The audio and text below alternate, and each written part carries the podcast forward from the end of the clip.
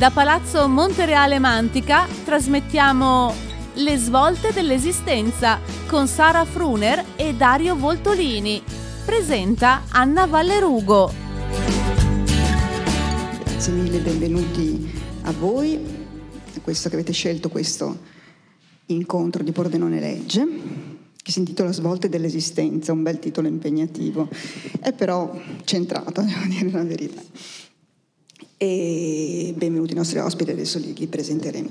Svolta dell'esistenza è un titolo molto opportuno perché nelle trame di questi due romanzi che presentiamo questa sera in questo momento, eh, molta, gran parte della trama prende proprio l'abbrivio delle svolte, alcune volute, alcune non volute. Sono due, due libri in realtà che sono apparentemente quasi antitetici. C'è un libro che è incentrato sul ritrovarsi, che è quello di Voltolini adesso lo conosceremo meglio. E l'altro invece è di un perdersi, è proprio il contrario, un perdersi in senso lato, anche perdere di identità, di, di progetti, di ambizioni. Sembrano antitetici, in realtà c'è un leitmotiv sotto, una, una specie di filo rosso, carsico, eh, però ci arriveremo a tempo debito.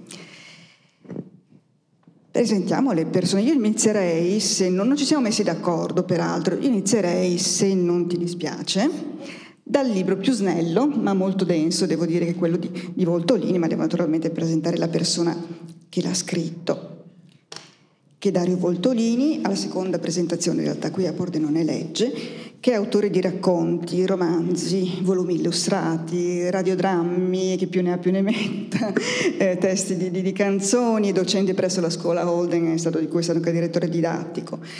Eh, fra i suoi libri, eh, ricordiamo da, da un'intuizione metropolitana del 90, poi Rincorse sotto i cieli d'Italia con, con Giulio Mozzi, Fora Via, Pacific Palisades che ha presentato qui a Pordenone Legge quattro anni fa e che presenta stasera Il giardino degli aranci, pubblicato dalla nave di Teseo, che è un libro eh, dal titolo, io pensavo fosse un titolo inventato, in realtà il Giardino degli Aranci è un luogo fisico, reale, da cui tutto parte. Buonasera e grazie di essere qui. Sì, il Giardino degli Aranci è il nome di un parco uh, di Roma, da cui si gode di una vista bellissima sulla città è un posto turistico, ma non così come altri famosi punti di vista sulla città, tipo il Pincio, eccetera. E sull'Aventino è, un, è recente abbastanza, perché è del 32, è una specie di quadrilatero con, con, con gli aranci, gli aranci amari, cioè i melangoli, e poi si affaccia sul Tevere, sulla sinagoga, l'altare della patria, in fondo la, la cupola di San Pietro e, e, il motivo per cui ho, messo questo titolo, ma soprattutto ho ambientato lì il minimo di, di, di, storia che capita nel libro, è che lì mi è venuto in mente tutto questo libro insieme, perché ero a Roma per, per motivi che riguardavano il libro precedente, bighellonavo, giravo, mi, mi, tutti mi hanno detto vai a vedere il Giardino degli Aranci, sono andato a vedere il Giardino degli Aranci, sono rimasto eh, folgorato eh, e ho pensato che lì sarebbe stato il fulcro del, del prossimo libro che poi è questo e quindi, e quindi si chiama così per quel motivo lì, l'ambientazione è quella per quel motivo lì e soprattutto anche per un dato strutturale perché e anche la metafora che sostiene tutto il libro, quella di una differenza tra vedere le cose dall'alto tutte insieme ma non poterle eh, eh, raggiungere e scendere abbandonando il punto di vista alto ma per poter entrare dentro la città. Quindi questo mi ha fatto gioco anche dal punto di vista strutturale e compositivo del, del libro. Libro che è una trama relativamente semplice poi in fondo, no? È la storia Riesco di questo... a riassumerla persino io. Bene, allora ti lascio riassumerla. e ci spiegherai anche il perché del doppio nome di Nino Nino che è il protagonista del, del tuo libro. Spiego subito? Se vuoi. Eh, allora, eh, il protagonista si chiama Nino Nino, è un architetto che sta a Roma più o meno della mia età, e si chiama Nino Nino perché da piccolo lui sulla spiaggia cercava di correva e imitava l'ambulanza e quindi correva dicendo Nino, Nino, Nino, da allora è rimasto Nino Nino. e questo, questo signore ha avuto una folgorazione, diciamo, nei confronti di una, di una ragazza quando era al liceo, eh, che si chiama Luciana, e poi la rivede tanti anni dopo eh, all'IKEA di, di Roma e fanno in tempo a salutarsi e a darsi appuntamento per, per parlare un po', dopo tanti anni di, di, loro, al Giardino degli Aranci. Quindi la trama è che Nino Nino esce dall'ufficio, eh, prende un caffè davanti al, all'ex mattatoio di, della città di Roma e poi sale sull'Aventino, va all'appuntamento con lei. E, e questa è la trama. Poi parlerà con lei eh, in vari momenti del libro, ma mentre va e anche mentre è con lei, gli vengono in mente tutte le figure femminili che hanno preceduto questa Luciana e quindi la, la, la sua, il suo primo amore dell'asilo e poi sempre, sempre, più grande la bambina che ha trovato sulla spiaggia, quella successiva eccetera. Sono, tutti, sono tutte come dire figure di, femminili da, dall'infanzia alla preadolescenza. La preadolescenza e l'adolescenza sono, sono incarnate da Luciana, eh, che è quella con cui poi effettivamente lui ha un, uno scambio di, di, di battute eh, al, al, Giardino degli Aranci.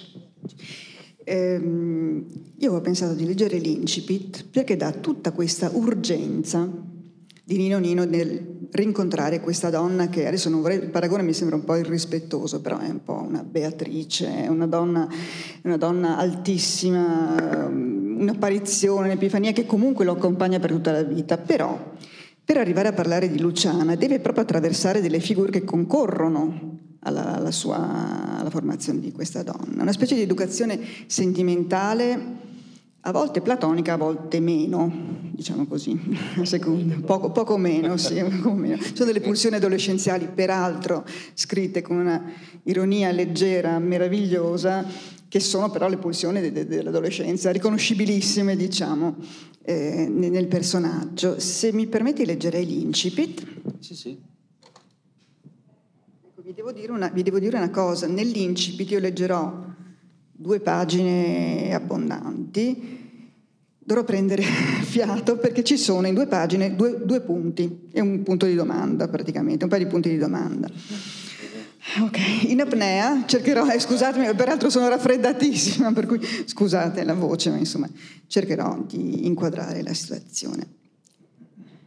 Dove, dove te ne stai andando, Nino Nino? Uscito dal lavoro e pieno di sballi, nella testa quelle decine di stazioni radio che trasmettono in contemporanea canzonette, notiziari, interviste, proclami. Sotto lo stomaco la tua tri- antica contrazione. Fuori dalla testa questa piazza, questa basilica, questa coda di persone tutte ordinate. Fa anche una curva da tanti che sono. Un serpente con il capo appoggiato a un portone. Passa un taxi, è libero? No, sono già prenotato. La ragazza resta a piedi, e c'è un chiosco di bibite, il sole splende, l'aria è gentile, profuma di pietra. Il vento ti pettina un po' con le radio in testa e senti anche il suono di un ottone che viene da un luogo vicino. Un canto che giunge dall'esterno, i cammini veloci, passi in un'ombra, quest'ombra è così illuminata di riflesso da essere blu. Ma dove stai andando? Alle spalle ti sei lasciato l'ex mattatoio, sei passato di fianco al Monte dei Cocci e poi camminando deciso, ora sei qua, e riconosci le voci di un flicorno che suona My Favorite Things e proviene, sembrerebbe, proprio dal posto dove stai andando e ti risuona in testa tra le stazioni radio con modalità ponte tra lì dentro e là fuori. E mentre la ragazza prende il secondo taxi che è arrivato e chissà dove andrà, e se mai vi incontrerete per caso nuovamente in questa danza di tutti noi, ecco che passi davanti alla basilica in direzione dell'altra basilica. Ma una donna chiede qualche soldo raccontando che vivono in un camper scassato in qualche prato tra- attorno alla città ed è di una bellezza profonda con occhi verdissimi. Nino Nino, il taglio più piccolo che hai è da 20 euro, glielo porgi con le gambe già più avanti perché sei come sempre in leggero ritardo per l'appuntamento e un'ulteriore variazione della stessa musica che adesso senti più nitida ti arriva. E giù, alle tue spalle, nascosta e invisibile, l'aria penetra e scorre e soffia gli infiniti passaggi fra i cocci romani, come il fiato di un immenso organo silenzioso. Acceleri il passo, il mascherone ti lancia uno sguardo di diniego, sempre in ritardo, sputando nella vasca, eppure lo sapevi a che ora dovevi arrivare, scuoterebbe la testa. Così non va, Nino Nino, proprio no. Passi sotto il portale, quasi corri, pieghi a sinistra, prendi d'infilata il giardino tra i pini e gli aranci. Tra te il parapetto sulla destra lo vedi il suonatore di spalle, il suo borsone appoggiato a terra, una felpa azzurra, una coppola nera. Dalla cinta dei jeans pende come un asciugamano sul portasciugamani un panno chiaro per nettare lo strumento di tanto in tanto. Il suono introduce bene la vista. In fondo, a una distanza magica, la figura del cupolone vibra nell'aria e seduta sul parapetto, proprio incoronata da quella figura, caviglie incrociate, abito rosso, lei ti sta aspettando lei in orario. Lei che lo sta aspettando, forse, ma non è detto, da una quarantina d'anni, ma non è detto perché entrambi in realtà, sia lei che, che Luciana, sia lui che Luciana, hanno avuto la loro vita, una vita piena. Comunque una vita piena, risolta, eh, la vita è andata avanti comunque. Alcune figure dopo questi, queste prime, i capitoli sono intervallati praticamente tra ciò che accade nel giardino e le immagini di queste donne. Alcune figure, la prima è quasi una figura speculare, questa bimba che incontra all'asilo, bene o male, perché siamo ancora all'ABC dell'educazione sentimentale effettivamente. È un po' come lui, come Nino Nino, no, niente di che. Poi c'è una complicazione, appunto si va verso l'età dell'adolescenza e di alcune figure, mi ha molto mm, colpito questa cosa, pur avendo dedicato un capitolo con il titolo della, della persona di cui si parla, alcune figure in realtà di una, qualcuno rimane il fianco largo, la caviglia. Nino Nino è colpito da queste cose, c'è un po' di destrutturazione del, della, dell'immagine femminile. Ma, sì, allora, eh, tutto comincia con eh, la, la, sua compagnetta d'asilo, con, con la quale ha una, un amore, come dire, cavalleresco, del, del tutto eh, simmetrico, uh, senza squilibri e, mm, e loro si, eh, si, amano in questo senso qua, che durante l'intervallo si, si, sono classi diverse perché eh, i maschietti da una parte e le femminucce dall'altra, ma si trovano nel, nel, nel cortile del, eh, dell'asilo, in, inforcano ciascuno il rispettivo triciclo e di concerto vanno a schiacciare quei vermi, le processionarie che cadono da, dagli, dagli alberi. Quindi loro durante l'intervallo vanno a fare strage di parassiti finita la strage, parcheggiano i loro tricicli, si risalutano, stanno un po' abbracciati e, e, e se ne vanno. E questa immagine qua dovrebbe significare nella mia mente una perfetta simmetria di intenti e di, e di, di voleri e di affetti, eh, benché siano già un, un, maschietto e una femminuccia ovviamente. Dopo la storia si complica dal punto di vista di Nino Nino, che è poi il mio, e quindi parlo dell'esperienza della crescita di un di un maschietto, insomma. Si complicano perché intervengono fattori eh, fisici, fisiologici anche pian piano no? nella, nella, nella crescita. E benché quel rapporto là sia già ben determinato sessualmente, eh, intervengono, per così dire, tra virgolette, gli ormoni a complicare la situazione. Quindi è come se quella, quel rapporto lì perduto eh, fosse ricercato nella vita del, del, del, bambino e poi dell'adolescente, eh, fosse, fosse, ricercato e, e, e, cerca, e, tentasse lui di ricomporre un, qualcosa che è andato in qualche maniera in frantumi. Quindi mentre la, la, la bambina del, dell'asilo è, è, una figura intera, eh, le altre sono dei, dei, dei pezzi dove, dove, in qualche maniera eh, lui è attratto sempre di più in maniera come dire, eh, sessuata 2.0, eh, cerca di ricomporre questo quadro. Quindi la struttura sarebbe un, un momento edenico, la perdita di questo, di questo, di questo paradiso, diciamo, il, il, il, tentativo di riconquistarlo mettendo insieme nel, nel, corso della vita dei pezzi sempre più complessi no? e sempre più misteriosi anche, perché lui non ne sa niente, lui, Nino Nino è strutturalmente un, un bambino imbranato. No? Quindi lui non capisce cosa gli capita quando si turba per vedere un cappello bagnato, quando, quando tocca un, un, piede di una bambina con cui sta giocando. Avvengono delle cose strane che lui non sa, eh, fino appunto ad arrivare a, a Luciana, al liceo, dove questa ondata di luce, che di nuovo non è più un, un, un, frammento, ma è tutta intera, lo inonda e lui decide che è ora di uscire dalla, dalle fantasie mentali che, che, si è fatto. Nel frattempo ci sono state queste figure femminili e anche una figura maschile perché nella confusione eh, a un certo punto si, si prende certo tutto e questo è un po' il, il senso della, della storia. No? Però c'è un altro personaggio femminile che gode del doppio nome. Sì e che viene paragonata a uno spiedino, che, è Paola Paola. Sembra assurda questa cosa, invece ha un grandissimo senso, che è il, un po' il perno, è un'alternativa a Luciana forse anche? No, è, una, è, è, no, è un'altra cosa, e viene paragonata ai, ai rasnici, ah, eh? perché siamo precisi che qua, qua si, può dire, si può dire la parola, si capisce.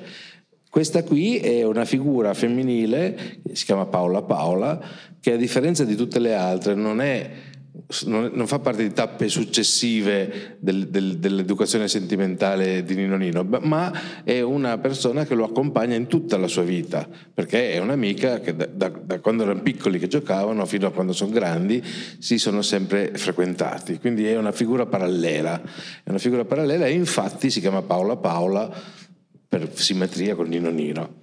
E, e lei fa, fa, un po', eh, come dire, eh, fa di Nino Nino una questione a binario, perché perché Nino Nino non è solo nella scoperta di, di, di vari diversi e, e, cambia, e, cangianti femminili, ha a suo fianco una persona che come lui cresce insieme a lui eh, parallelamente ed è appunto la, la sua amica, no? l'amica, l'amica, del cuore che, che, c'è, che c'è, sempre e, c'è, e, ci sarà anche sempre dopo Luciana e dopo, dopo tutti perché lei è eh, parallela a Nino Nino. Ecco, eh, maneggiando materiale così incandescente, il ricordo, l'amore, eccetera, la costruzione del ricordo anche, il rischio di cadere nella retorica è facile, ma vi assicuro, in questo libro non, non, si cade mai, non si cade o scade mai nella retorica, assolutamente.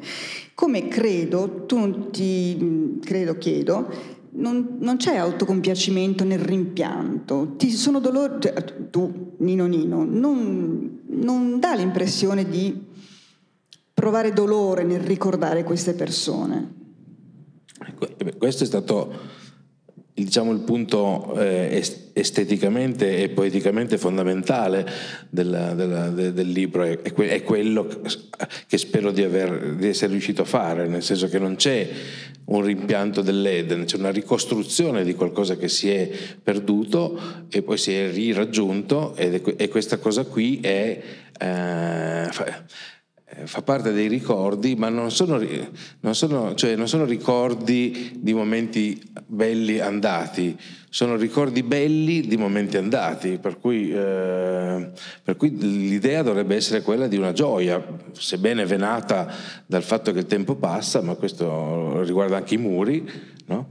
ma, ma dovrebbe essere una specie di festa quindi tutte le, tutte le, le apparizioni che hanno concorso a, a, far crescere Nino Nino nel corso della sua vita sono, sono, accolte come una festa, perché così è stato. L'impressione è assolutamente questa, per cui per quel, per poco, quel poco, che vale ci sei riuscito perfettamente, molto, molto azzeccata questa, questa... È scampato pericolo. Sì, sì. Non è, non è, è, andata benissimo. È andata no, benissimo. il ricordo potrebbe, ha sempre questo, questa ambiguità. Sì. No? Il ricordo di una cosa bella può essere triste, ma il ricordo di una cosa bella può essere bello perché la cosa era bella. No? Io avrei scelto questa seconda strada qua. No, no, si capisce perfettamente. E non c'è, se posso aggiungere, neanche nessun tentativo di arrivare facilmente, appunto parlando di ricordi, di memorie, di tempi andati, alla famigerata pancia del lettore. Cioè no, tu non, non, non trovi questi escamotage facili, per quel che vedo, insomma, dalla, nella tua prosa, questi escamotage per arrivare a, a colpire, a inumidire l'occhio, tutt'altro, insomma, se posso Va bene? Adesso spero di sì. ti, vedo, ti ho convinto, diciamo okay. così. Benissimo. No, veramente, questa, la prosa di questo libro io l'ho trovata assolutamente cristallina e di un unitore splendido, lo, lo, lo, devo dire. Grazie. Perfetta, perfetta. Non solo io, della scrittura di Voltolini, eh, volevo leggerlo dopo, un'altra lettura che faremo adesso, ma lo dico adesso perché la scaletta nessuno ci obbliga a seguire nessuna scaletta. Baricco ha detto della scrittura di Voltolini, Baricco che ha eh, fatto, tratto un reading da, da, una tua opera precedente, una, una frase che cioè, da incorniciare, poi dopo di questa frase uno dice basta, mi, mi ritiro dalle scene. Grandissimo copyright. sì, ha detto questa cosa e eh, che mi trovo perfettamente concorde. Mi sono convinto che tra prosa e poesia c'è una fantastica, misteriosa striscia di terra, che mi risulti ci fanno entrare solo Voltolini prendo, vado via adesso. Si va via adesso. Cioè, finita.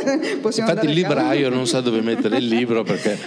Bravo, questa è una domanda proprio che volevo farti. Come lo definiresti poi il libro? Cioè, dove lo metteresti? Narrativa però è una sorta di... Mm, anche un memoir, no? Non lo so. Ha una definizione? Andiamo oltre le classificazioni. Po- poliziesco.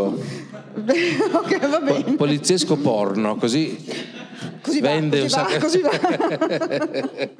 Mi assicuro che non lo è, però voi compratelo lo stesso. Anzi, soft Spy Story. Soft, sì, solo, solo soft, sono, sono, d'accordo. Io eh, leggerei, se posso, un altro brano. Adesso che ho detto appunto le cose di Baricco, ed è un brano che porta verso la fine. È un brano un po' lungo, mi scuso secondo me merita. Quindi siamo proprio alla fine, siamo nel giardino. Allora, questi due protagonisti si erano trovati all'Ikea. Qui c'è il basso e l'alto, l'ordinario e questo giardino che invece sembra proprio una, una metafora anche dell'Eden. Mm, un, un ambiente trasognante, quasi di purezza, sicuramente di purezza. Non vorrei dire altro, tanto si, si, si, si capirà. È Nino Nino che parla a se stesso comunque. Guarda che meraviglia e che stranezza la nebbia. Non c'è proprio mai qui. E adesso questa brezza che sembra arrivare da tutte le parti e che la disperde. Guarda che spettacolo. Tutta la città lì davanti spalancata, nella sua inimmaginabile ricchezza, nella sua bellezza. Guarda San Pietro, sembra che si alzi per dire venite qui, senza lasciarci scampo, e noi è lì che dobbiamo andare. È la stessa città di sempre, la stessa di prima, ma questa nebbia che è arrivata e se n'è andata, come se ce la riconsegnasse più nuda, disvelata, ci sembra di capire qualcosa di più senza sapere cosa. Guarda Luciana che spettacolo, i quieti bagliori, gli smalti, i colori, gli strati delle costruzioni, degli anni, dei secoli, delle epoche, delle ere, e noi che vediamo tutto con un solo colpo d'occhio. Noi per andare là dove non possiamo che andare dobbiamo per forza lasciare questo punto di vista alto e dobbiamo scendere, perdendo ogni passo un pezzo della visione completa. Dobbiamo scegliere nel reticolo immenso delle strade e degli incroci un percorso che infili splendori e fuffa, ori e orrori, fetori di cloaca e pietre miliari, e per andare a quella cupola, quel magnete fatto di spazio e di chiarore. Dobbiamo scegliere un tragitto e così scartare ogni scelta a tutti gli altri. Possiamo sì tornare indietro, prendere altre vie, ripercorrere le già fatte, tergiversare finché si può, ma poi si deve arrivare là. Lo vuole la struttura stessa della città e della visione. E quando questo velo di nebbia si è alzato l'abbiamo capito meglio, o almeno a me sembra questo, Luciana, non so tu. Annusa le zagare, Senti il suonatore il suolo dell'aria, vedi tutta questa luce che si schianta sulla città e schiuma come un mare contro la scogliera e mi torna in mente il tempo passato e la mia vita. E ci sono segrete rispondenze, echi, assonanze, metalli che risuonano fuori e dentro di me, richiamandosi l'un l'altro. È come se noi ripetessimo più volte nella vita una mutazione cellulare, da quando siamo morule dentro un altro mondo, no, da prima da quando siamo cellule totipotenti, staminali, poi sì 16 a fare la morula, animula, vagula, plastura, scusa scherzo. Però no, a un certo punto, toti potenti, guardiamo dall'alto, che però è un dapprima, lo sconfinarsi, stendersi, scusate, lo sconfinamento stendersi delle possibilità intatte, dispiegate davanti a noi, tutte insieme, compresenti. E c'è questa balconata che ci tiene qui dove siamo, ma è là che dobbiamo andare. Dobbiamo abbandonare questa pienezza astratta e scendere, scegliere, camminare, toccare con mano e mordere le cose e le persone, le persone anche, incarnarci pallidula, rigida, nulla dimentica. E da questo prima che sembra senza tempo andare, camminare, correre, scassarci contro i muri, spellarci le ginocchia e non vedere più niente. Niente dell'insieme che ci sembra perduto mentre fissiamo attoniti un mattone, una maniglia, un pezzo di mastice ormai secco e screpolato, tra un infisso e un vetro opaco. E questo Nino Nino che vorresti dire a Luciana, ora che stai riuscendo a rimanere con lei più di dieci minuti, ora che il suono non è più di campanella, ma di campana adulta. E questo è anche altro. Vorresti dirle, dirle che lei per te è stata come questa nebbia volata via, che ti ha rifatto percorrere in un'altra dimensione di te stesso di nuovo quel passaggio da morulo a embrione a feto a neonato, a ondate a metamorfosi. E ogni volta nelle pieghe nere della coscienza cieca si sentono riecheggiare gli stessi silenzi, poi le stesse dissonanze, poi gli stessi accordi, poi gli stessi armonici che si perdono lontano, sopra, lontano, sopra. Salto qualche riga. Mm? Salto, salto qualche riga. Nino Nino, puoi dirglielo adesso che avete vissuto, fino a qui avete procreato, avete lavorato. Dille che senza lei forse non avresti mai toccato una donna, anche se non è stata lei quella donna, proprio perché non è stata lei quella donna, non avresti mai raccolto e completato la ridda di sensazioni imprecise che ti turbinava dentro. Quindi quante persone concorrono, di quante persone c'è bisogno per fare una persona unica poi alla fin fine, che è un po' il tema che troviamo, quella, quel filo rosso che dicevo, nella Notte del Bene. Notte del Bene, Bolla di Boringhieri di Sara Fruner, benvenuta Sara, che è il suo secondo libro, in realtà è il suo secondo romanzo. Sì. Perché eh, Sara Fruner abita, adesso abita a New York mi pare. Sì, abita a New York. Sei nata su, a Riva del Garda, per me. Sì. sei, sei relativamente insomma, vicina. Sei una traduttrice, sei una docente di italiano al Fashion Institute of Technology, sei una traduttrice di, di, soprattutto di autori di, di area post-coloniale. Sì. Eh, L'istante largo, il tuo primo libro, il romanzo d'esordio sempre per Bollati Boringhieri, ti va al suo secondo posto al Premio Nazionale Severino Cesare, opera prima, sì. l'anno scorso. Eh, scrivi anche di poesia, uscirai con Crocetti l'anno prossimo, scrivi di poesia, magari se poi abbiamo un tempo vediamo perché scrivi di poesia in inglese. Anche. Anche, scrivi Quindi, prima in inglese e poi... No, um, allora, innanzitutto grazie per l'invito, sono contentissima di essere qui, grazie. Eh, ho attraversato l'Atlantico per essere qui, ma avrei attraversato anche il Pacifico, eh, perché insomma dovevo esserci. Scrivo in entrambe le lingue poesia e non è che traduco, eh, parto dalla parola, quindi se la parola si presenta a me eh, seducente in italiano, scrivo la poesia in italiano. Se invece questo capita con l'inglese, la scrivo in inglese, perché tutto parte sempre dalla parola e dalla sua musica. E quindi sì.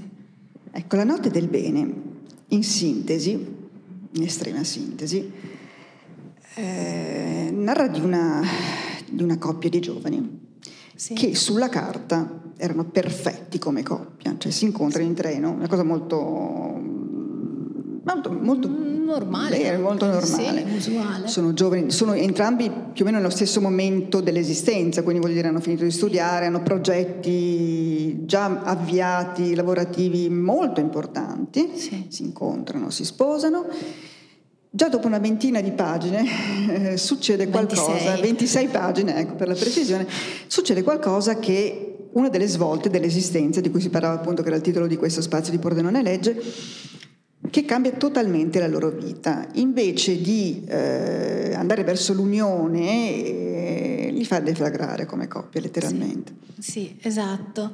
Uh, cosa succede? Succede che il caso ci mette lo zampino e spariglia le carte mh, disposte in maniera perfetta da questi due giovani che sono belli, innamorati e che apparentemente hanno tutto nella vita. Um, io come narratrice, anche come persona, penso sono attratta da tutto quello che è imperfetto. E quindi queste prime 26 pagine di perfezione sono state, penso, le più dure da scrivere, perché poi arriva il caso e cosa succede? Succede che Elena, che è la ragazza, la giovane donna, um, rimane incinta durante la luna di miele, quindi subito. Però loro sono due programmatori, due pianificatori e quindi questa gravidanza in attesa eh, segna un po' l'inizio della fine di quell'idillio che loro avevano così abilmente costruito. E, e, questo ha dato a me eh, l'opportunità di andare a vedere cosa succede quando questo tipo di... Uh, di situazione perfetta iniziale eh, va a infrangersi. Cosa fanno questi due personaggi? Eh, reagiscono in modi diversi ma anche molto speculari a questa, a questa notizia, a questo accadimento. E qual è però il loro problema? Il loro problema è che um, anziché parlarne e quindi uh, confrontarsi su questa nuova situazione così inaspettata, si allontanano.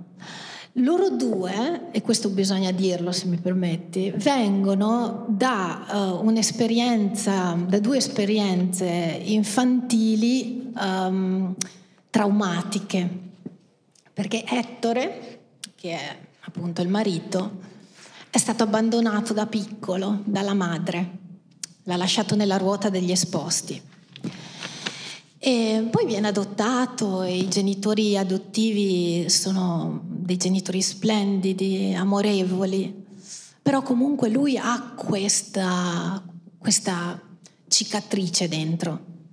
E ad Elena cosa è successo? Ad Elena è successa un'altra cosa particolare perché all'età di, 4 anni um, Elena è al mercato con la madre e sparisce. Sparisce per tre giorni. E nessuno sa cosa sia successo in quei tre giorni, um, perché lei dopo tre giorni ritorna, co- ricompare e um, per me è stato, insomma, pensateci, una bambina che sparisce, quanto fu- può farci rabbrividire, no? Um, piano piano capiamo cosa è successo ad Elena. Però questo accadimento, lei lo chiama il buco, questa esperienza, uh, perché non riesce a parlarne fondamentalmente, non riesce a parlare con nessuno di quello che è successo. Ehm, perché cosa succede quando tu subisci un, un trauma come questo? Tu ti costruisci attorno delle identità, no? per proteggere te stesso, ma prima di tutto per proteggere gli altri. Perché tu non vuoi magari che gli altri vedano quello che magari ti è successo. E allora questo fa Elena. Allora, questi due personaggi che hanno vissuto un passato così traumatico e credo da, sareste d'accordo su questo, cioè quando voi vivete un trauma o subito un danno, siete attratti da chi ha subito un danno e di chi ha esperito un trauma, cioè c'è come dire una, quasi una, una vicinanza che si crea. Riconoscersi. Loro, sì, o come un riconoscersi. Quindi questi due personaggi che si erano trovati, no? E che li rendeva ancora di più perfetti in questo, si perdono, si perdono a causa di questa gravidanza, perché cominciano a non comunicare più, quindi è come se la strada comune di, loro, di questa loro unione si biforcasse e Ettore va a destra e Elena va a sinistra e impiegheranno tutto il romanzo a ritrovarsi. Sì, sì avrebbero, la, il matrimonio avrebbe potuto andare molto bene proprio per il loro trauma, sì, si esatto. riconoscevano, dovevano essere in qualche modo simili, potevano unirsi per, come dire, costruire un argine ordinato al caos del mondo e al loro caos interiore, invece non l'hanno fatto. Se posso permettermi, magari queste non leggiamo, però ci sono delle pagine splendide, da mamma lo dico, ehm, sul post parto, diciamo così, sulla condizione fisica delle donne, post par fisica e psichica delle condizioni post parto, le difficoltà che il mondo attorno non vede, non vede. e eh, qui eh, Ettore sceglie le strade più facili, insomma la, la, distrazione, a parte che lui è molto impegnato, sembra che lei in qualche modo sia congelata mm-hmm. purtroppo in, dalle, dalle, da ciò che è successo, dal, perché giustamente deve al bambino che deve accudire. Lui invece prenderà altre strade che non, non, non vorrei rivelare. Pensavo proprio di leggere. Sì. Per eh, così dare un'idea anche della, di cosa stiamo parlando, eh, dell'inizio della vita di entrambi, uh-huh. se posso. Volevi leggere tu? Va bene, sì, sì. Eh, vediamo.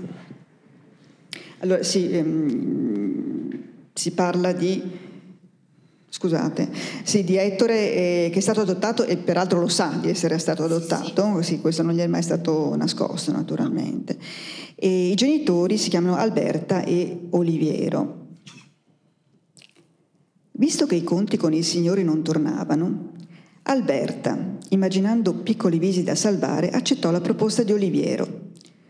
Le liste di bambini da adottare non aspettavano che di essere scorse c'era altro oltre il sangue. Lei e Oliviero avrebbero salvato un reietto da un'infanzia e da una vita di stenti. Due benefattori, due martiri, se il caso fosse stato particolarmente complicato. Quella prospettiva le piacque subito, l'idea di correggere con la propria bontà i tiri mancini di Dio. Un caso complicato poi non era stato. Quando lo scelsero, Ettore sembrava già un piccolo adulto con l'infanzia alle spalle. Entrò in casa Festi dopo aver nascosto tre giorni con la madre biologica, cinque giorni, cinque anni con i frati del convento di Santa Paolo del Buon Cuore e gli ultimi due mesi al centro di accoglienza per la prima infanzia. Gli orfanotrofi non erano più tali da quando si chiamavano centri di accoglienza per la prima infanzia. Il centro aveva aperto i battenti nell'area ovest dell'ospedale Corelli di Via dei Carmini e i piccoli erano stati trasferiti nella nuova struttura. Stiamo trasmettendo Le svolte dell'esistenza con Sara Fruner, con Sara Fruner e Dario Voltolini. Presenta Anna Vallerugo. La madre naturale l'aveva lasciato nella ruota degli esposti che ancora girava al convento e che portava ai frati i candidi frutti dei peccati del mondo. Ettore era uno degli ultimi bambini ruzzolati nel sacro attraverso una giostra tutta profana. Non portava nulla con sé, solo un biglietto puntato alla copertina, il suo nome scritto sopra insieme alla data di nascita. Il fatto di essere un bambino abbandonato non era mai stato nascosto a Ettore, che ebbe ben chiara fin da subito la forma anomala delle sue radici, mozzate da una ruota e da un biglietto. Ha certi ricordi vivissimi e sparsi di quei primi cinque anni, L'odore di candeggina sopra le piastrelle marroni, lucidissime del refettorio, una distesa di fegato su cui temeva sempre di scivolare. Il ghiaino bianco intorno alla statua di San Francesco, lo sguardo per aria, il saio sbiadito, la cera che le grosse candele accanto alla statua di Maria lacrimavano ininterrottamente. E poi gli umani. Il fraticello minuto, lo sguardo luciferino e le unghie gialle, che odiava i cuccioli d'uomo i frati buoni, pieni di quelle cure e attenzioni che la tonica proibiva di, riversare sulla carne della propria carne, quelli che soffiavano sui cucchiai distraendo dal loro contenuto, che benedicevano i ginocchi sbucciati con un cerotto e qualche confetto. Se non finisci la minestra, chiamo la mamma che non ti vuole. Un lampo dall'inferno del frate diabolico siglava la minaccia. Anche dopo tutti quegli anni, ancora il potere di far rabbrividire Ettore ogni volta che un incubo gliela ripropone. Solo di tanto in tanto ricordo scorta anche l'immagine di un frate buono che giunge in suo soccorso. Dalla camerata al centro per l'infanzia dei piccoli con cui la divideva scordato quasi tutto. L'unica eccezione, un paio di bambini più grandi, di cui non saprebbe dire il nome oppure il colore degli occhi, ma solo i sorrisi neri delle loro unghie sporche e il rimbombo dei loro polmoni scossi dalla tosse. Ecco, ehm, prima che arrivi il figlio che, che, tutto sconvolge, che sono sismici, dici, i figli sono sismici. Sì. Questa, questa, è la, la, la, diciamo, il debutto in vita di questa persona.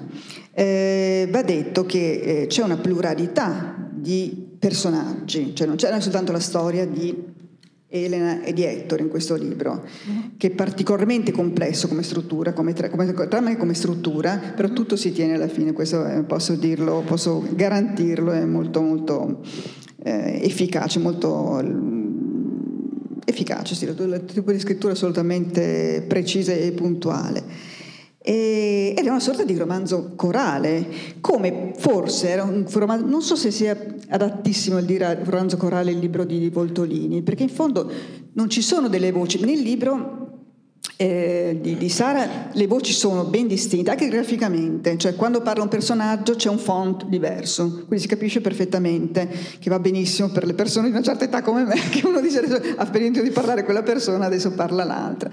Eh, le tue voci, in realtà le donne, di donne, bambine, diciamo donne in generale, eh, del tuo personaggio non parlano, è lui che le definisce.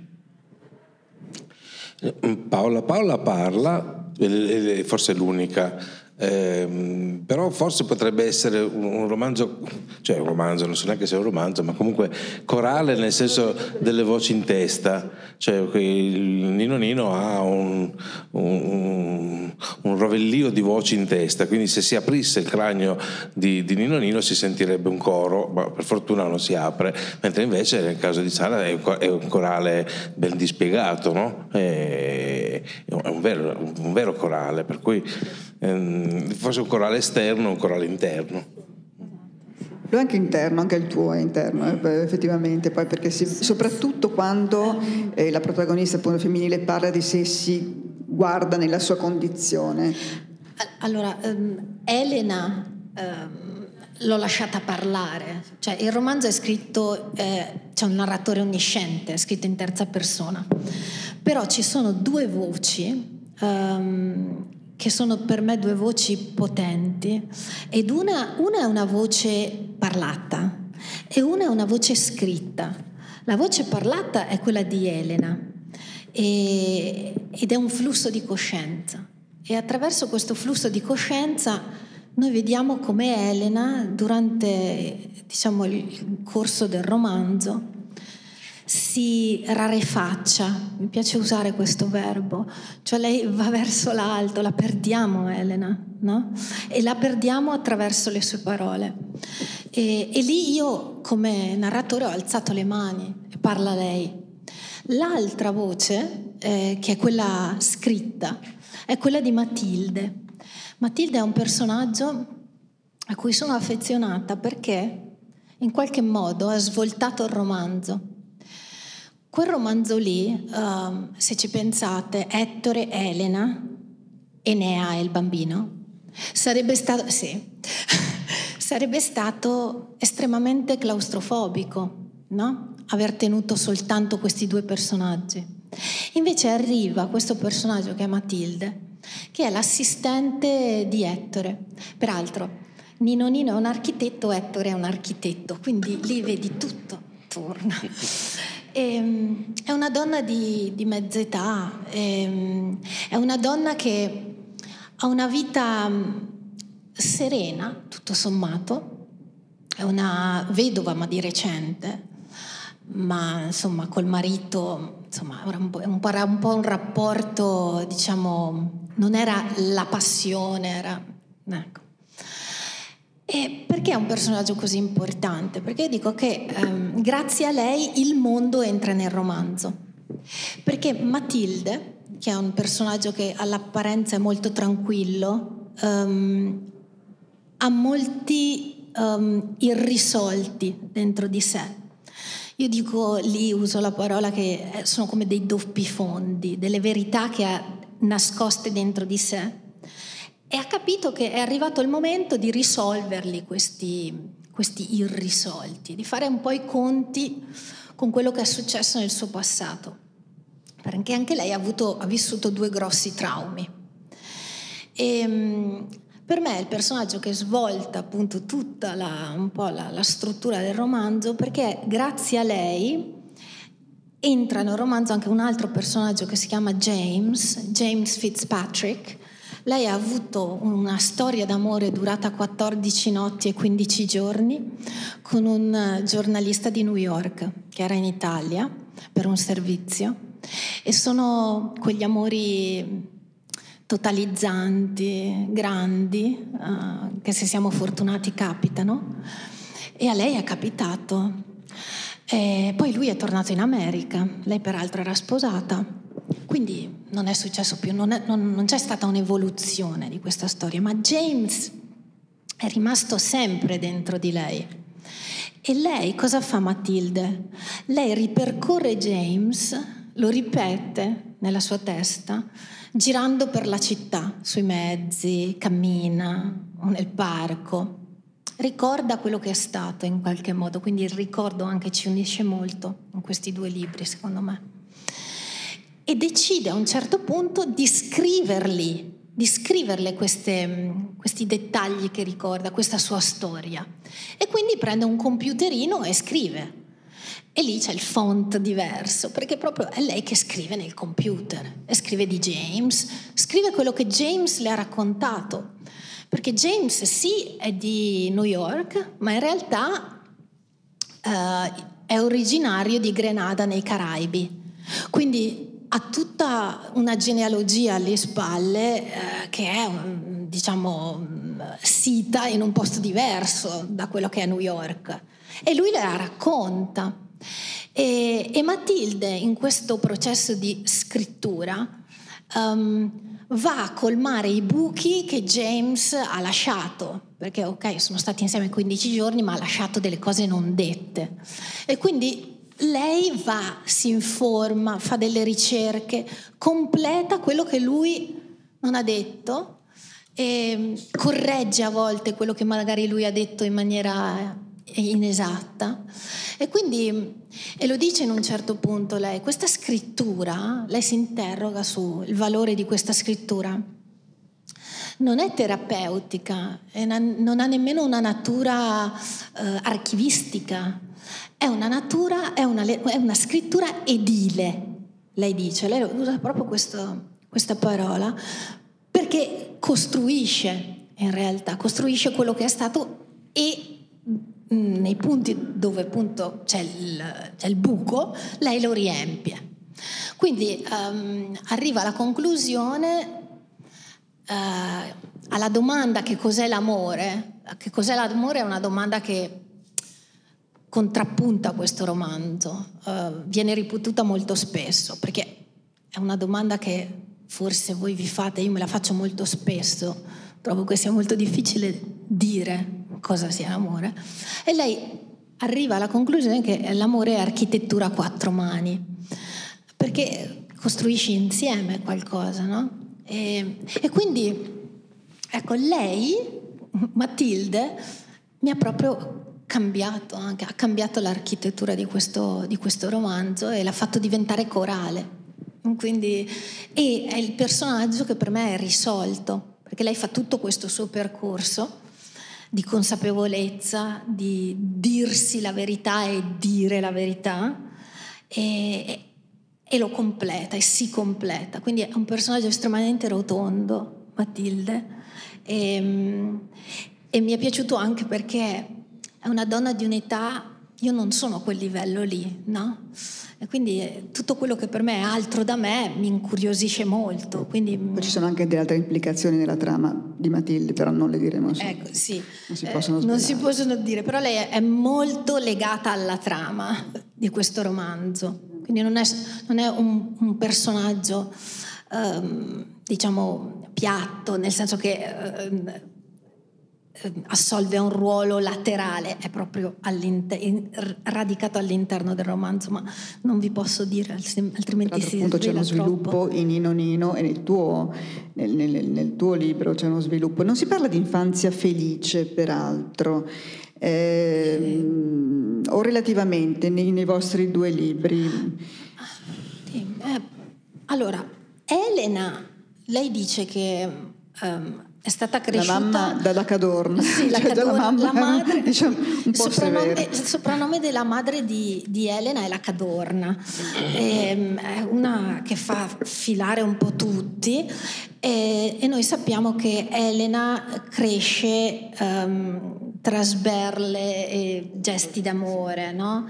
E, ehm, quindi da una parte è amata moltissimo da tutti e due i genitori, anche dal padre, ma la madre, insomma, qualche schiaffone glielo dà da piccola, però lei vive un'infanzia relativamente normale se non calcoliamo quello che le è successo in quei quattro giorni.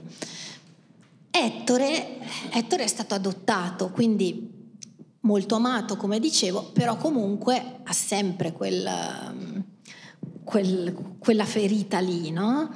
Però sostanzialmente l'infanzia abbastanza normale. Ecco, è dopo che vengono fuori i problemi.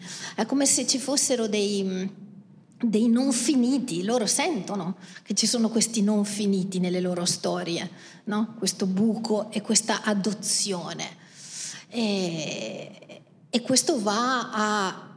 Mm, a confluire anche nel loro dramma di coppia. Tutto viene a galla alla fine, no? E, ehm, ecco. Nel, io ho fatto um, un po' piazza pulita delle altre persone che eh, la famiglia di Nonnino non c'è, i genitori di Nonnino non ci sono, c'è, c'è, c'è, il padre che lo porta a una partita, una, una comparsa fugace, perché è, è, come se, è, come se, si vedesse, come, di, come si può dire, un, una persona in purezza senza la, la, l'ambiente esterno. Quindi sono tutte le, le, vicende interne, interiori di Nino Nino che si apre poi a un, a, a un futuro reale che, che, che, è fuori dalla famiglia. No? Quindi io non dico scientemente ho eh, eh tolto le figure, le, le figure genitoriali, poi lui è figlio unico cioè non, non, ci sono, non, ci sono, parenti, è, è, è come se fosse una, un disegno no? eh, che riguarda solo lui, quindi anche una storia privata da questo punto di vista. E, in particolare devo dire che eh, è la figura della madre che non, che non, c'è, ma non perché non ci fosse una madre di Nino ma perché nelle figure femminili nuove che, che Nino Nino va scoprendo, eh, quella non sarebbe nuova.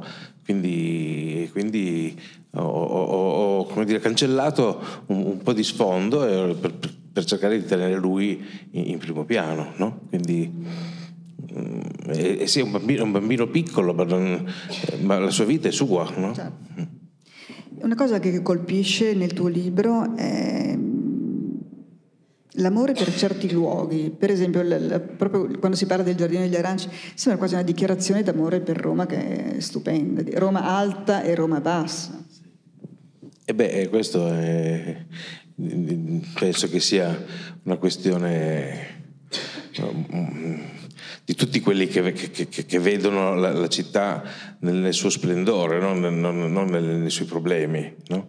E, e, e, poi però anche perché eh, l'ho scelta come, come, come sfondo diciamo, dorato no? di, di, una vicenda penso tutto sommato felice no? quindi, quindi eh, sono poche, poche, poche, città nel mondo eh, possono avere questo ruolo e sono quasi tutte in Italia quindi sono ben contento di ciò. No? Non c'è tanto un, un, punto di vista alto di Venezia, e per cui ho, scelto Roma perché c'è i colli. No? no, ma ho scelto Roma perché mi è capitata lì l'intuizione della, della storia. No? Eh, io non sono romano, per cui ho trasportato a Roma le, le mie esperienze che faccio passare a Nino Nino. Quindi tut, tutte le vicende al mare che, che, che lui ha, eh, in realtà sono state vissute nel Mar Ligure. Però siccome ho spostato a Roma, allora lì diventa il litorale di Ostia e ho solo dovuto fare attenzione che, che, che, che il, la, la, il, sole tramontasse di fronte anziché di lato. Però sì, il, il, fulcro narrativo è da, da, questo punto di vista fantastico è la scelta della città, la città eterna, insomma. Quindi. Non so se i romani si, si trovino o no nella descrizione di, di, questa città, perché è chiaro che uno che ci vive in una città, quando arriva uno e dice ah che meraviglia, no, no aspetta, no, non è così. Non è così. Però vabbè, pazienza, sono di più quelli non romani che i romani. Concluderei con eh, un'ultimissima cosa. Eh, Ettore poi da, da adulto, da, da, professionista, deve anche, anche a che fare con un aspetto etico sì. eh, che un po' lo distrae dalla situazione in casa sì. no? e che comunque è funzionale alla trama eh, sì. del romanzo. Sì, Ettore si trova coinvolto in una di quelle mm, situazioni spinose di ricatto più grandi di lui e deve decidere cosa fare e, ehm, ed è una scelta etica. E, ehm, il romanzo si intitola La notte del bene non a caso. Volevo che il bene fosse nel titolo, ma lo volevo accompagnare con la notte. E il titolo è ambiguo e, ed è volutamente ambiguo, perché può essere letto sia come la notte in cui il bene si compie, quindi la notte del bene? Oppure può voler, essere, può voler dire la tenebra del bene, la tenebra in cui cade il bene, sostanzialmente. E è il lettore che decide un po' qual è la, l'interpretazione da dare. Io ho una mia idea, però sì, ci tenevo in maniera um, forte che ci fosse questa, che il personaggio camminasse su quella linea tra bene e non bene, non dico male, ma non bene, su cui a volte ci troviamo a camminare. Credo che il bene eh, sia molto più difficile del male ed è per questo che è nel romanzo, no? e, ehm, ed è e Ettore lo sa, lo, lo, capisce quanto è difficile fare il bene. È talmente difficile che rinvia quella decisione per tanto tempo fino ad arrivare alle ultime pagine, le ultime, ultimissime pagine, dove farà quello che farà. E, ehm, però appunto occorreva tutto il romanzo per arrivarci e questo lo volevo perché penso che nella, nella, nel percorso di uno scrittore trattare il bene o il male sia, siano come dire dei cibi troppo ghiotti eh, a cui è difficile rinunciare e non ho voluto rinunciare e quindi mi interessava che il romanzo avesse anche questo dentro. Chiederei a Voltolini se trova un cibo ghiotto il bene e il male. Eh, sì, e, e, si dovrebbe cominciare a parlare da adesso degli, dei, dei, dei, dei Tra l'altro abbiamo già finito l'ora, io, mi spiace, è volato. Ma troppo breve. Cosa facciamo? No, no, andiamo avanti, tanto c'è il prossimo in, incontro Sicuramente sì, infatti volevo, magari concludiamo con questa cosa, poi vediamo se c'è qualcuno che vuole fare qualche domanda. Qualche sì. minuto possiamo sforare. Ah, allora, mm, se vogliamo passare alle domande... Se c'è qualcuno che ha piacere, proprio nello lei. spirito di posizione, di, prote- di protezione legge, questo fatto di incontro da ravvicinatissimo con gli autori, se qualcuno vuole fare delle domande, siamo ben lieti di ascoltarle. È sempre difficile. Faccio io. No, volevo chiederti come sì. scegli i nomi dei personaggi. Ah, è tutta una storia. allora, dipende. Che si capisce nel romanzo, sì, ecco. perché sono stati scelti così. Allora, Ettore, Elena, Enea. Ecco, si spiegano da soli. Allora, la spiegazione che vi posso dare, per esempio, della scelta del nome di Enea da parte dei genitori, arriva soprattutto da Elena perché lei voleva ricreare questa, questa uh, triade perfetta di nomi che cominciassero con la lettera E, quindi la E, tre stanghette, tre persone, perché è ossessivamente appunto perseguitata da quest'idea che tutto debba essere eh, geometrico e quindi lo chiama Enea. Eh, I due personaggi si chiamano Ettore ed Elena perché Ettore, Ettore è... Uh, allora, nel, nel, in Omero Ettore è un padre riuscito, um, felice, appagato. E, um, c'è una scena bellissima con Astianatte. E, invece nel mio romanzo Ettore è un padre che ha dei problemi, perché quello che non abbiamo detto e che è un po' il fulcro è che a Ettore non scatta l'amore per il figlio. E questo mi interessava moltissimo dirlo, perché non a tutti può succedere questa cosa e non se ne parla, come non si parla o se ne parla poco di depressione postparto, ma se ne parla sempre di più che dell'affetto inceppato, che succede ad Ettore.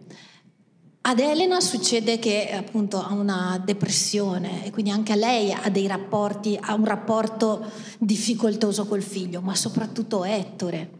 Quindi mi piaceva l'idea che ci fosse questo contrasto, che il mio Ettore è come dire, è inadeguato a diventare il padre. Ecco. E poi è un po' anche un divertissement di un autore postmoderno, tipo giocare con dei nomi che vengono dalla mitologia, no? far vedere appunto come il mio Ettore o la mia Elena siano pochissimo mitologici, pochissimo mitici e molto pieni di difetti, no? molto inadeguati o l'inadeguatezza è, è, presente nel loro sentire. Quindi è per quello che sono arrivati questi tre nomi così, insomma. E poi un'altra cosa, per esempio, Enea, per me il vero protagonista del romanzo è Enea. Non è Ettore e non è Elena, perché tutto il romanzo nasce da un'immagine uh, io li chiamo, sono questi momenti, tu mi capirai, um, Dario. Um, Ogni tanto succedono questi momenti fulminei e fulminanti, delle immagini che hai, che ti possono veramente far nascere un romanzo. Io ho avuto questa immagine di un seggiolino d'auto eh, circondato da, materie, da macerie, con dentro un bambino. Allora, quando capite che quando avete un'immagine così potente, perché un seggiolino con un bambino dentro in un contesto che non è il contesto amorevole di una famiglia, di una casa, ma in un luogo come una strada, in, circondato da macerie, lì capite che c'è qualcosa, no? E allora cosa fa uno scrittore? Si fa tante domande. Chi è il bambino? Dove sono i genitori? Perché è lì? Cosa è successo? E allora io ho, costruito il romanzo a ritroso, no? E, e quella però è stata, diciamo, l'immagine genesiaca del romanzo. Eh, e mi, mi, va sempre di dirlo che per me è Enea il protagonista, perché si conclude con Enea. Quindi, ecco. Avendolo letto posso assolutamente confermare. Andrea Assiman ha definito Sara Fruner una maga della parola e possiamo anche capire perché.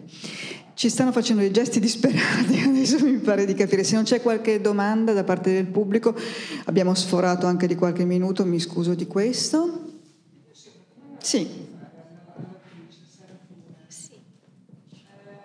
No, ma vabbè, forse ci si sente lo stesso.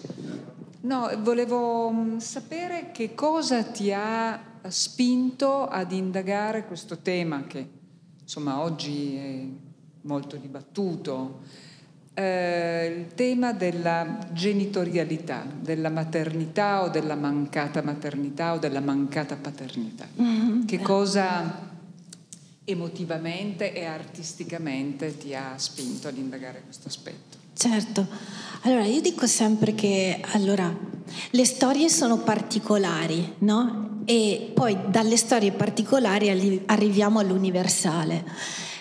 Non parto mai io... Uh, dall'universale vado al particolare, cioè non dico adesso scrivo un libro sulla genitorialità o sul eh, rapporto complesso tra, due, tra un uomo e una donna, no, seguo la storia. La storia mi ha portato a indagare queste tematiche che mi sono care, e questo è indubbio, perché penso che riguardino tutti noi, perché noi veniamo dalle famiglie, veniamo dai danni che hanno fatto le famiglie, veniamo dalle belle cose che hanno fatto le famiglie e, e mi piace indagare quello, soprattutto mi piace indagare le crepe, la crepa, perché è lì che finisce sempre alla fine il mio occhio, no? Perché se tutto va bene sono come quelle 26 pagine, le prime 26 pagine, che però alla fine no? non, non, mi portano da nessuna parte. Devo andare a indagare quello che... Eh, che non è nel disegno, ecco, o il neo che attira il mio occhio. E anche perché non se ne parla proprio tantissimo, no? Perché noi stessi viviamo in una società che um, oblitera, oblitera certe parti e lo facciamo noi stessi perché siamo abituati così ormai, no? I due personaggi entrambi cercano disperatamente un interlocutore con cui eh, condividere il momento difficile che stanno affrontando, ma non lo trovano alla fine, no? Perché l'entourage um, diciamo, capisce che quegli argomenti sono materia scottante. Perché non se ne parla, perché sono dei tabù, perché non si parla di um, affetto inceppato per un padre, di paternità complessa molto, non so, se ne parla poco. È innaturale. È innaturale.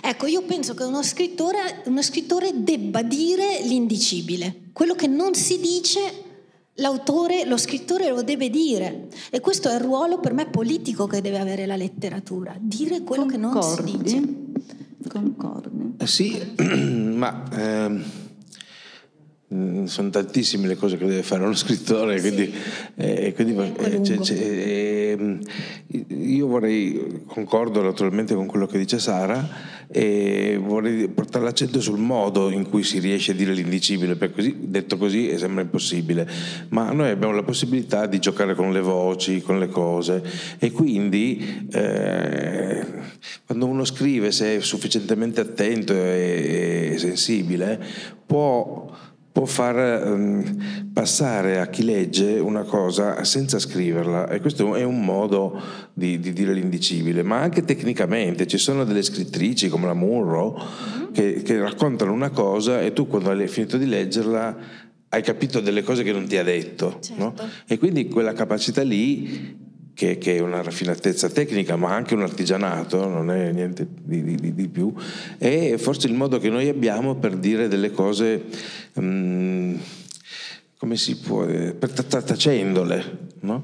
Sì, eh, non so se, se, se, no, sono se... molto d'accordo, cioè lo scrittore non deve spiegare. No. Non sa spiegare. Eh, eh sì, no, non vorrei, io non vorrei mai scrivere un romanzo in cui spiego, perché poi dopo scadi nel, nel didattico e nel cattedratico, che è proprio la, la, è, è il punto più lontano quella, alla mia visione della, di quello che deve fare un narratore, uno scrittore. Um, puoi evocare, la Murro è, è, una, è una regina di questo, no? E, evocare e um, sì, fare questo sostanzialmente. Um, e, e, anche non lasciarsi mai schiacciare dai temi, per esempio. No? Questo è un punto, ed è per tornare alla tua domanda. Ecco, questo no, non lo faccio mai.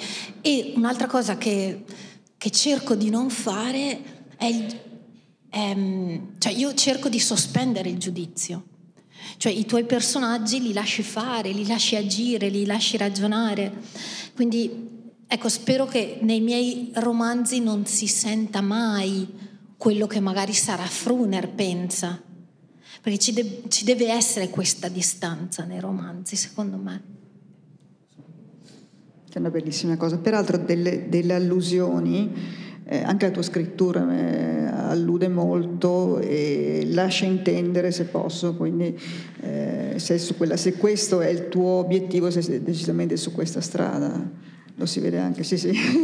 Lo si vede, no, è, anche queste figure appunto di, di donna che, che, descrivi, non le descrivi appunto in maniera didascalica, noiosa, come potrebbe essere uno si fa la, la, la descrizione tremenda. Ma posso dire una cosa del libro di Dario? Certamente. Sì. no, gliel'ho detto ieri. Cosa mi è piaciuto tantissimo del libro di Dario è che fa una cosa, um, per dirle cinematograficamente, il suo libro è tutto un lunghissimo piano sequenza il piano sequenza è quando la cinepresa segue un personaggio per le stanze, nei posti, lo segue.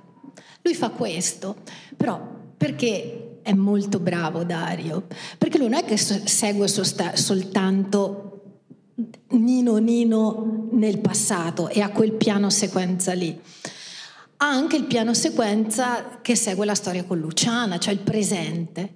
E questi due piani sequenza si uniscono. E in questo la letteratura di Dario Voltolini supera il cinema, perché al cinema tu non potresti fare una cosa del genere, invece tu ce la fai. E io ti ringrazio di questo. Cosa faccio adesso?